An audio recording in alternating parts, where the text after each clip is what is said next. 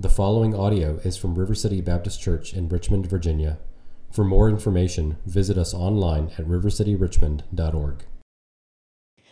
While Peter was below in the courtyard, one of the servant girls of the high priest came by. When she saw Peter warming himself, she looked closely at him. You also were with that Nazarene, Jesus, she said. But he denied it. I don't know or understand what you're talking about, he said, and went out into the entryway. When the servant girl saw him there, she said again to those standing around, This fellow is one of them. Again he denied it. After a little while, those standing near said to Peter, Surely you are one of them, for you are a Galilean. He began to call down curses, and he swore to them, I don't know this man you're talking about. Immediately the rooster crowed the second time. Then Peter remembered the word Jesus had spoken to him before the rooster crows twice, you will disown me three times. And he broke down and wept. On April 9th, 1945, in a Nazi concentration camp, Dietrich Bonhoeffer was led from his cell to the gallows. And on the way, he saw a prisoner he knew, and he looked at him and said, This is the end, but for me, the beginning of life. A few months later, after uh, one of the Nazi camp doctors recounted Pastor Bonhoeffer's final moments. Quote, through the half door in one room of the huts, I saw Pastor Bonhoeffer, before taking off his prison garb, kneeling on the floor, praying fervently to his God. I was most deeply moved by the way this lovable man prayed, so devout and so certain that God heard his prayer.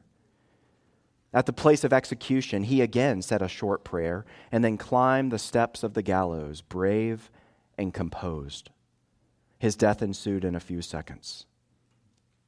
In the almost 50 years that I worked as a doctor, I have hardly seen a man die so entirely submissive to the will of God. Tahir Iqbal was a Pakistani Muslim in the late 1980s who received a Bible from a friend, and as he read it, put his faith in Jesus Christ. With the joy of a new convert, he then began, despite being a paraplegic, to reach out and witness to others, especially the children in his village. On December 7th, 1990, Iqbal, as I said, a paraplegic, was arrested for his faith and he remained in chains in prison until his death, facing the prospect there of execution by hanging. Our brother said, I will kiss the rope. I will kiss the rope, but I will never deny my faith. In both Bonhoeffer and Iqbal, we see immense courage and trust in the Lord in the face of death which is a beautiful and striking contrast to what we find in our passage this morning. Please take a copy of God's Word and turn with me to the end of Mark 14. The end of Mark chapter 14. Jesus is on trial before the Jewish ruling council in the final night of his life. He's just made eye contact with the most powerful person in Israel the high priest, and had the audacity to say, Not only am I the Messiah and the true high priest, I am also your future judge.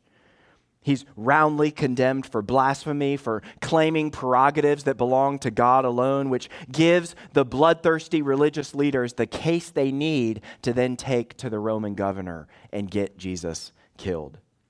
But before we get to that scene with Pontius Pilate, Mark has something significant to show us. Because that night, Jesus didn't just make eye contact with Caiaphas, he also made eye contact with Peter. Here's what I think is the main idea of these verses. The mark of a true disciple is not the absence of sin, but the presence of repentance. The mark of a true disciple is not the absence of sin, but the presence of repentance. We'll think about this in two simple points. First, the denials, verses 66 to 71, and second, the devastation. Verse 72. The denials and the devastation. First, the denials. Before stepping into this scene, we, we need to make sure that we have some previous verses ringing in our ears. Look back at verse 27, Mark 14, 27. After the Last Supper, this is what Jesus said to the disciples before entering Gethsemane. You will all fall away, Jesus told them, for it is written, I will strike the sheep and the I will strike the shepherd and the sheep will be scattered. But after I have risen, I will go ahead of you into Galilee. Peter declared, Even if all fall away, I will not. Truly I tell you, Jesus answered, Today, yes, tonight, before the rooster crows twice, you yourself will disown me three times. But Peter insisted emphatically, Even if I have to die with you, I will never disown you. And all the others said the same. When we looked at that passage, we thought together about the insidious danger of that kind of mentality. The danger of forgetting a warning like 1 Corinthians 10. If you think you're standing firm, if you think you're standing firm, be careful lest you fall. And we thought about how easily our faith, subtly, easily, our faith can become misplaced. Peter had confidence but that is not in itself virtuous. Peter had confidence, but that confidence was more in his ability to stand for Jesus than in Jesus' ability to hold him up. Now look at verse 54. Verse 54 Jesus is in chains on trial before Caiaphas and the Sanhedrin, and we read, Peter followed him at a distance, right into the courtyard of the high priest. There he sat with the guards and warmed himself at the fire. Which brings us to verse 66. While Peter was below in the courtyard. Now, just, just pause there after that opening phrase in verse 66. Remember, the Gospel of Mark, as we've often said, is the memoirs of Peter, his eyewitness testimony. The clues are subtle, you have to have eyes for them, but they're nestled in little phrases like this. While Peter was below in the courtyard. It's the only one of the four Gospels that gives us this detail that Jesus' midnight trial is taking place above those gathered round the fire, perhaps in, in an upper floor of Caiaphas' home. And then suddenly, as he's down there below, around this fire, a low level servant of the high priest spots Peter. Middle of verse 66. One of the servant girls of the high priest came by. When she saw Peter warming himself, she looked closely at him. You, you, you also were with that Nazarene Jesus, she said. Yes, and I'm willing even to die with him. No. Verse 68. But he denied it. I don't know or understand what you're talking about, he said, and went out into the entryway.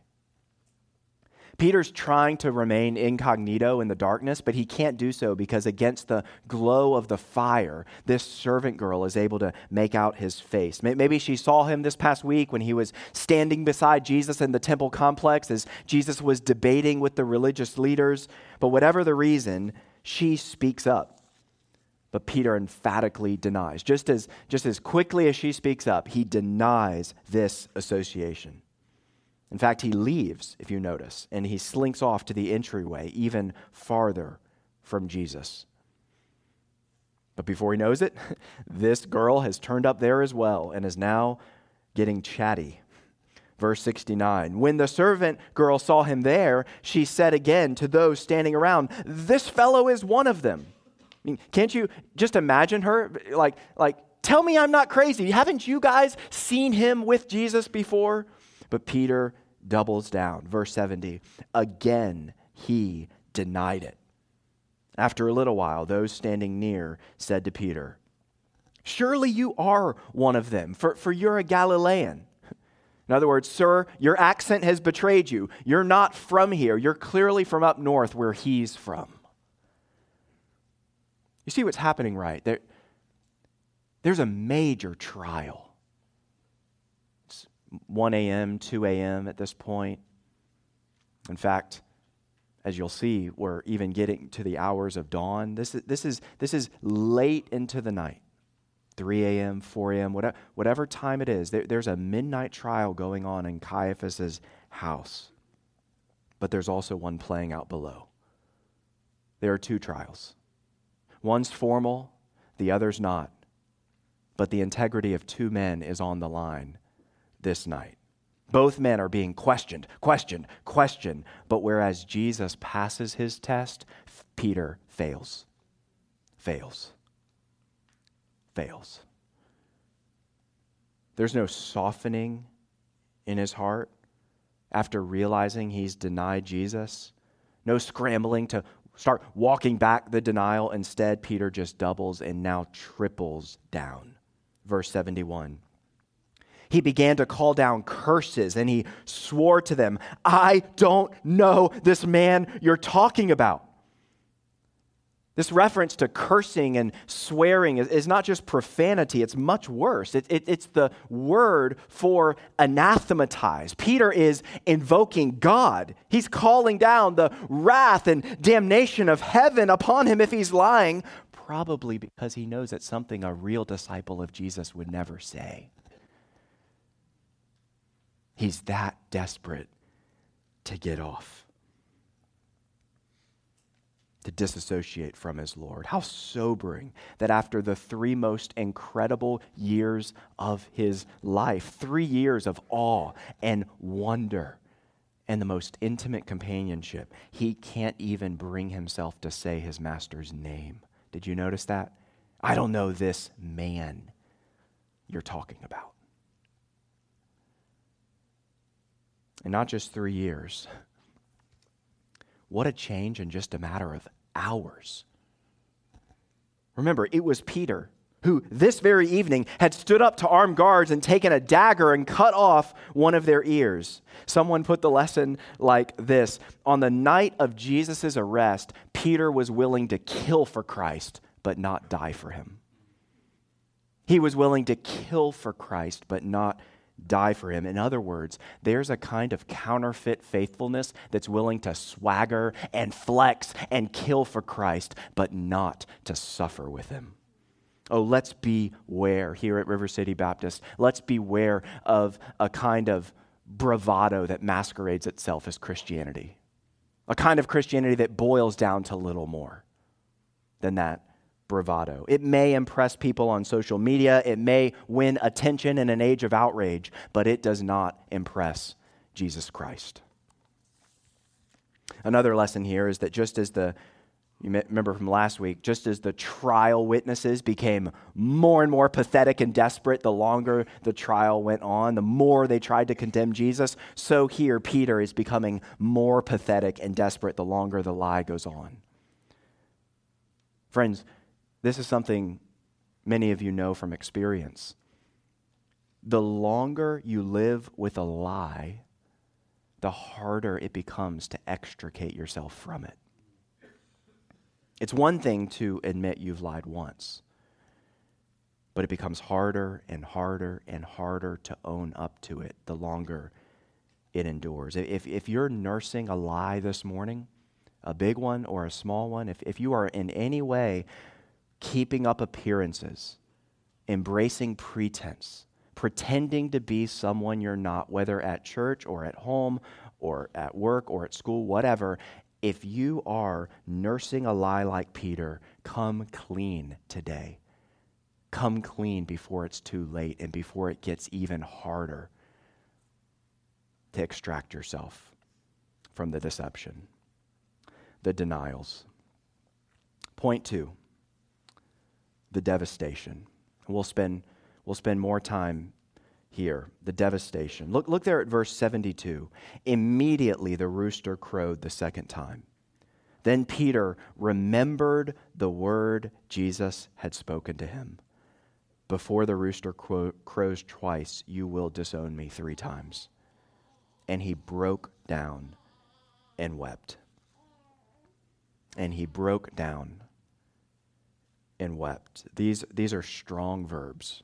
These are not tame verbs in the original language. Peter's been broken open, broken to pieces, and he's on the ground sobbing. We've gone from a dinner declaration of, even if I have to die with you, Jesus, I will never, ever disown you, to this. From bravado to brokenness. I think there's much we can learn here about the nature of true repentance.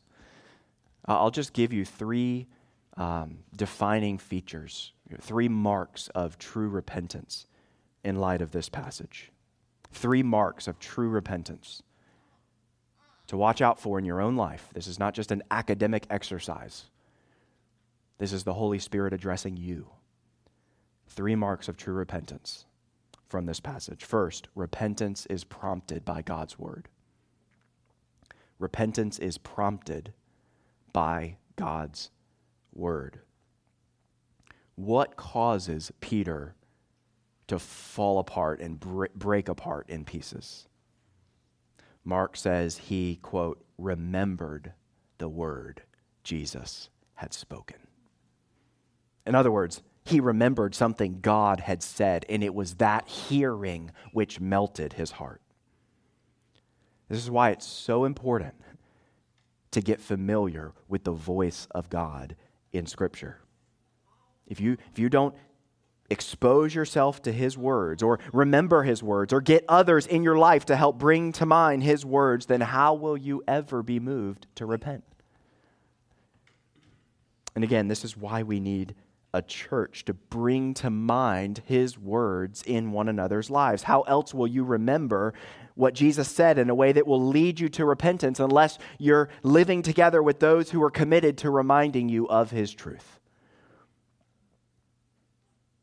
And Luke provides for us one other detail that at the sound of the rooster, and I won't make the rooster sound,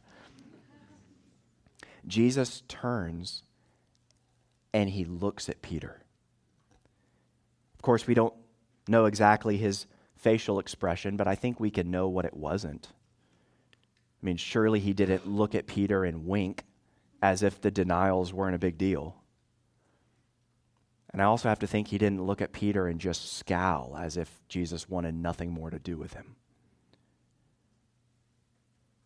I think most likely it was a look of deep sadness, hurt, betrayal, but not just that.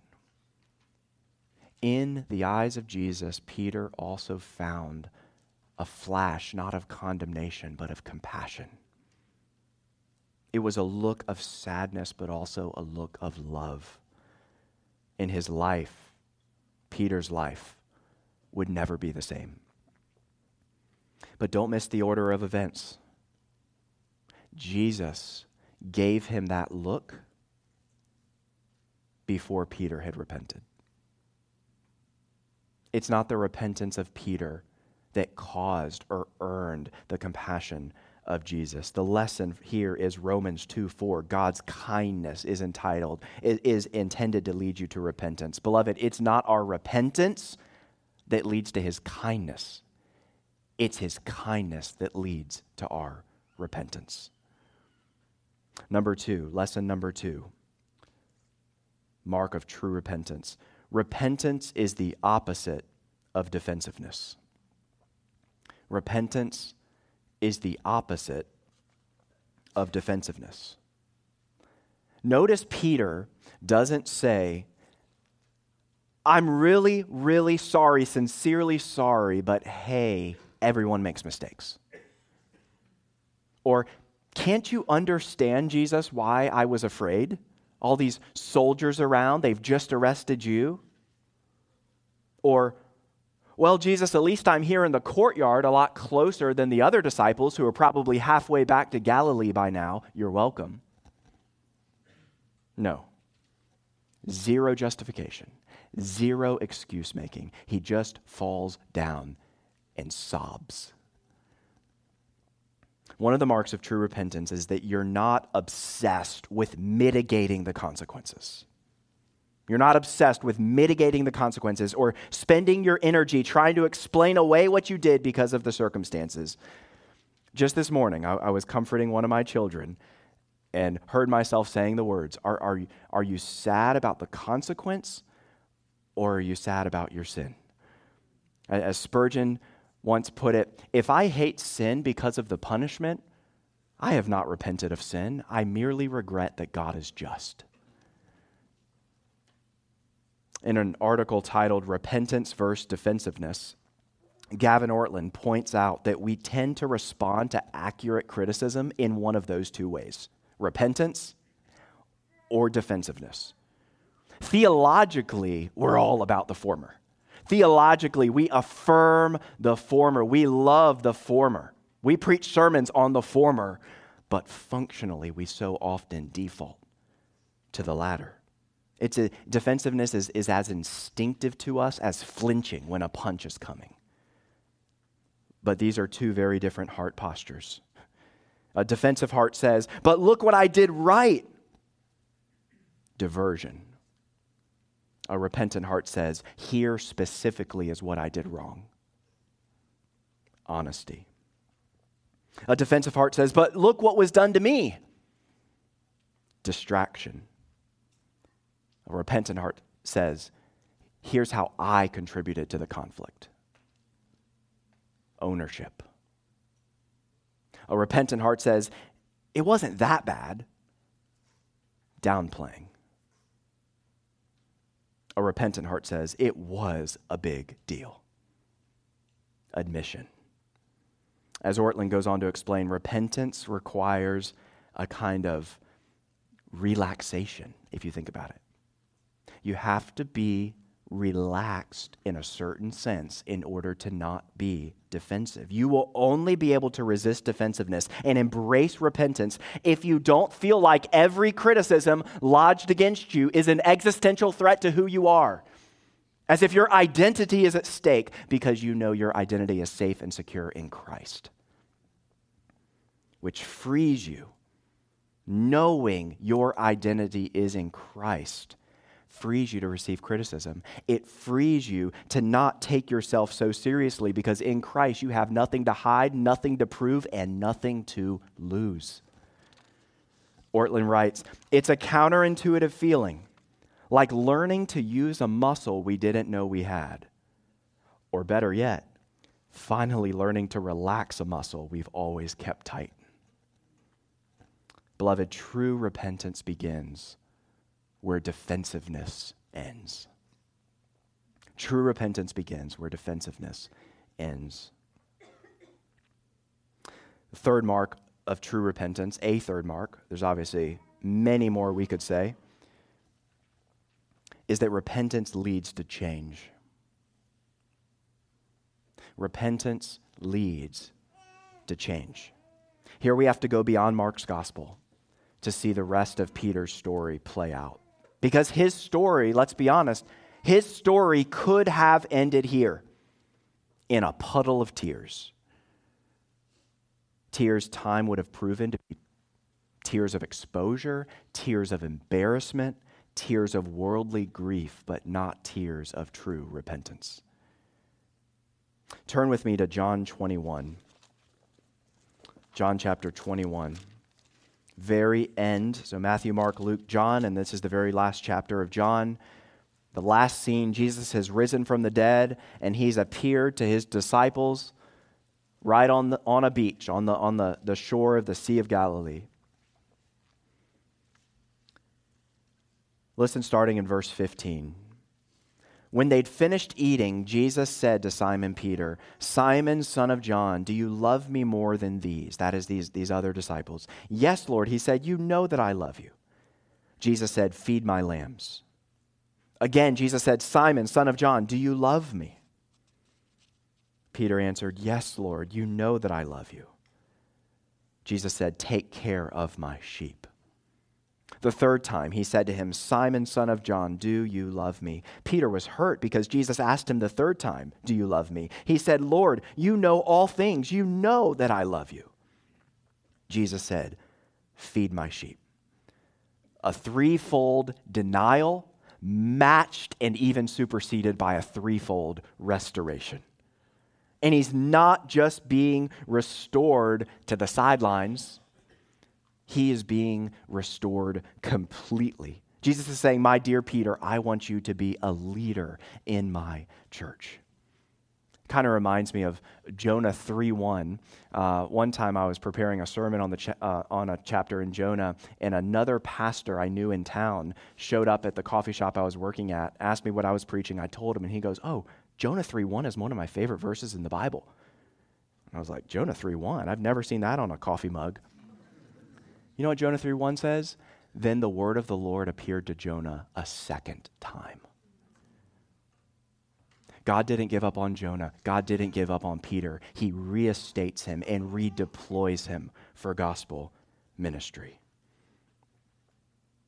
Now turn to Acts chapter 4. This is just a, actually a couple pages later. Acts chapter 4 we see Peter standing boldly and declaring truth to power, speaking truth to power before who else but Caiaphas and the Sanhedrin. The same group of people who interrogated his Lord while he was busy denying him to a slave girl. Now he makes eye contact of his own and says in verse 10 it is by the name of Jesus Christ of Nazareth, whom you crucified, but whom God raised from the dead, that this man stands before you healed. Jesus is the stone you builders rejected, which has become the cornerstone. Salvation is found in no one else, for there is no other name under heaven given to mankind by which we must be saved. When they saw the courage of Peter and John, the courage of Peter and John, they realized that they were unschooled, ordinary men. And they were astonished and took note that these men had been with Jesus. Do you hear the contrast? Mark 14. I've seen you with him. You're one of his people. You've been with him. His moment of deepest shame. Acts 4, you've been with Jesus, a moment of remarkable witness. Friends, time will always tell whether repentance is real. Only time can tell whether repentance is real. If there's no enduring fruit, then maybe there was no change at all. Recently, as I was reading through Exodus in my quiet times, I was struck by something I'd never seen before in chapter 9. Okay, chapter 9 of Exodus, plague after plague has fallen on the Egyptians due to their hard hearted Pharaoh, but finally, he relents. Finally, there's a softening in his heart that's been just made of granite. With pellets of hail raining down, we read in, in Exodus 9:27, then Pharaoh summoned Moses and Aaron. This time I have sinned. No excuses. No blame shifting, no justifications. Pharaoh says, This time I have sinned. He didn't say that during the first several plagues. These are new words we're reading. This time I have sinned. Yahweh is in the right, and I and my people are in the wrong. It's the first time he's owned up to his evil. And for all we know, he was sincere. And yet, here's what's so chilling just six verses later, not six chapters, Six verses later, we read Exodus 9:33. Then Moses left Pharaoh and went out of the city. He spread out his hands toward the Lord. The thunder and hail stopped, and the rain no longer poured down on the land. When Pharaoh saw that the rain and hail and thunder had stopped, he sinned again. He and his officials hardened their hearts. Oh, friends, beware of false repentance. Remorse is not repentance. Regret is not repentance. Resolve is not repentance. Tears are not repentance. Repentance is an inward miracle wrought by the Holy Spirit, which causes a person to turn from their evil and toward the mercy of God. In other words, repentance is when you disown your sin just as forcefully as Peter disowned his Lord. And it's not a one time thing, It's not a one time thing. Some of you grew up assuming that. Maybe you assume that today. A one time thing where you get your repentance ticket stamped and you can put it in your pocket and sit on it for the rest of your life. No, it's not what you do simply to get in the kingdom, nor is repentance the thing you only occasionally do every few months or years when you've really, really blown it. No, biblical repentance is a lifestyle. Biblical repentance is the cadence, it's the music of the Christian life. As you turn from sin and to Christ, from sin and to Christ, from sin and to Christ, day after day after day. And when you are repenting, not because you've been caught and just want to evade consequences, but because you've again remembered the Lord's word and locked eyes with Him and found compassion there. That turning from sin to Jesus unlocks floodgates of mercy and transforming power. You can take Proverbs 28 13 to the bank. Whoever conceals their sins does not prosper. Whoever conceals their sins does not prosper, but the one who confesses and renounces them finds mercy. What a promise. I, I love this observation from John Chrysostom, who pastored in modern day Turkey, modern day Istanbul, 1700 years ago.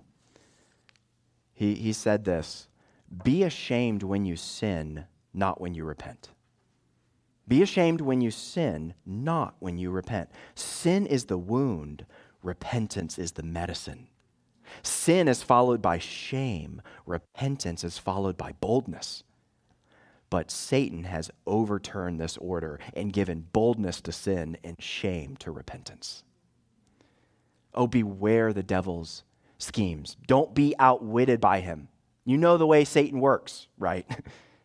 Before you sin, what's he going to make you think about repentance? Before you sin, he's going to make you think repentance is really easy. Yeah, go ahead and sin. Repentance is easy, it's no big deal. But after you sin, what's he going to try to convince you of? Repentance is impossible. That was finally the difference between Judas and Peter, wasn't it? Both failed terribly. Judas failed terribly, Peter failed terribly, but one was lost while the other was saved. The decisive difference, of course, had to do with God's mysterious sovereign plan, but there's another factor as well. When Peter was exposed, he didn't flee the Lord, he didn't run from the Lord in the cowardice of despair. He came to the Lord in brokenhearted trust. As one commentator put it, both men knew despair.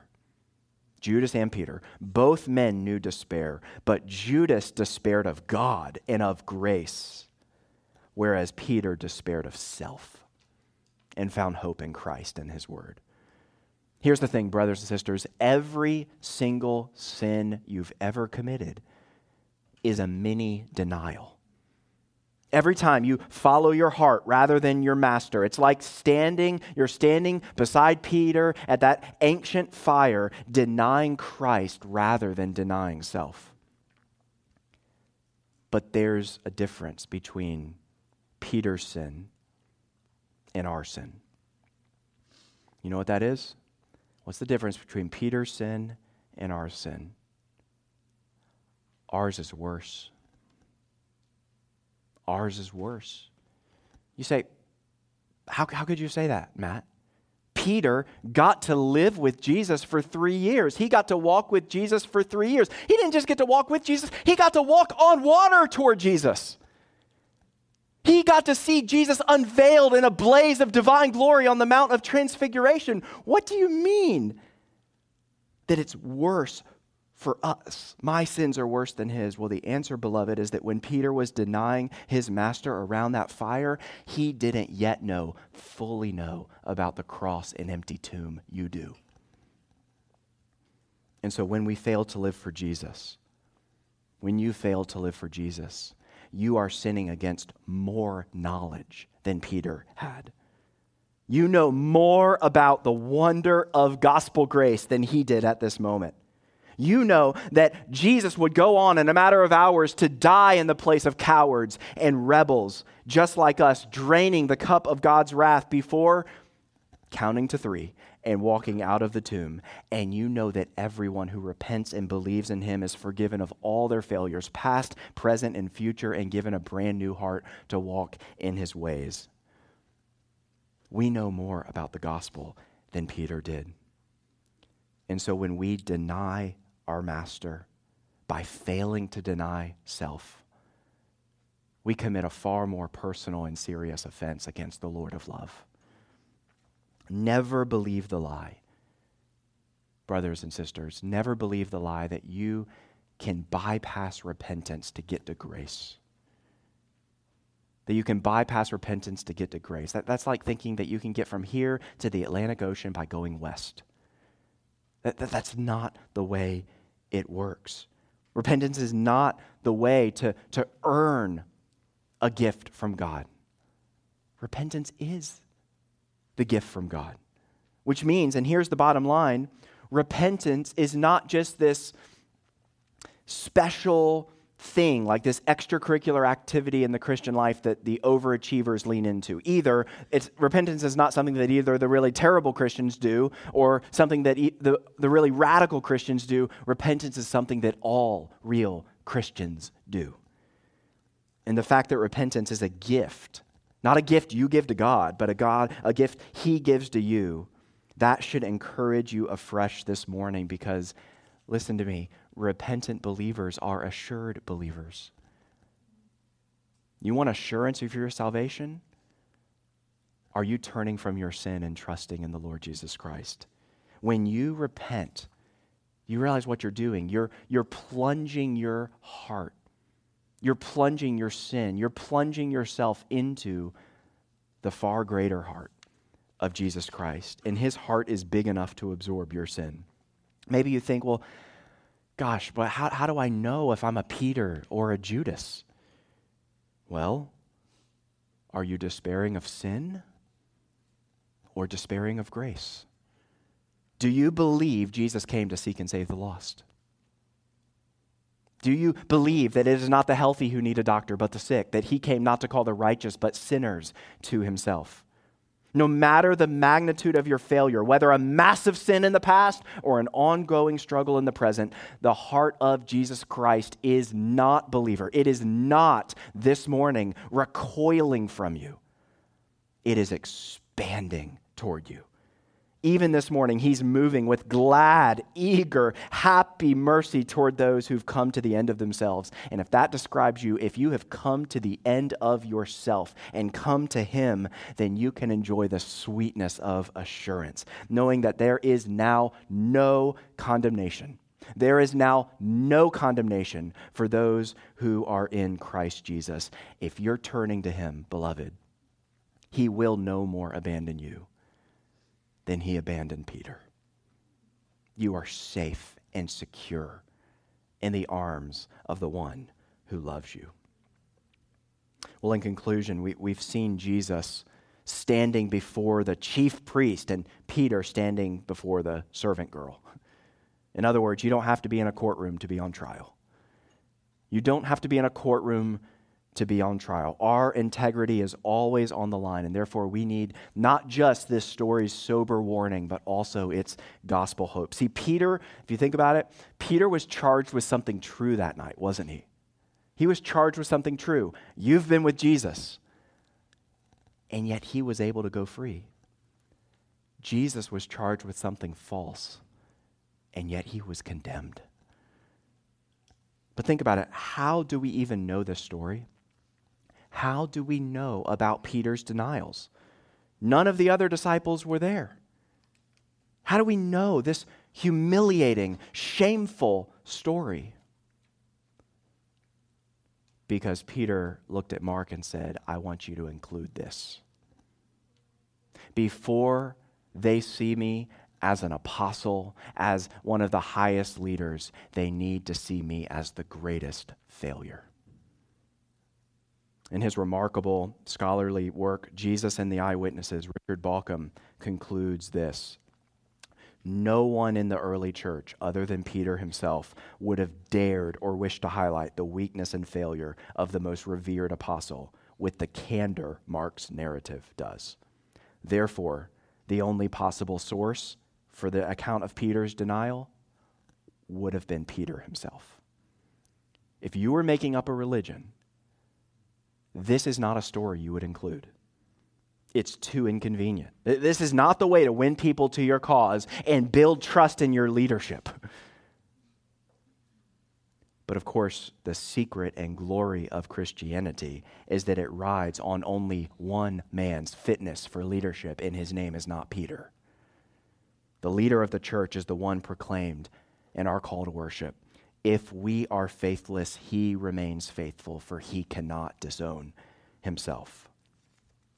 The lesson of this passage, and it would be very easy to teach it like this the lesson of this passage is not just don't be a coward, do better, be more courageous. Dietrich Bonhoeffer was courageous, but he still needed a savior. Tahir Iqbal was courageous, but he still needed a Savior. The lesson of this text is that we need to look away from ourselves to the only one whose mercy and love can melt your heart and change your life.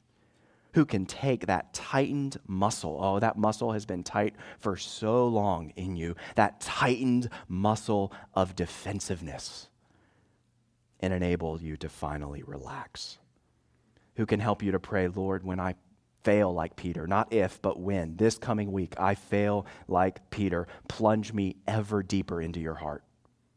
Your heart's not recoiling from me, so help me not to run from you. Plunge me ever deeper into your heart, into that ocean of grace, and thereby help me become a channel of that same grace to others. Let's pray. Father in heaven, we thank you for this story that you've included in your inspired word. We pray that we would derive warning and encouragement from it.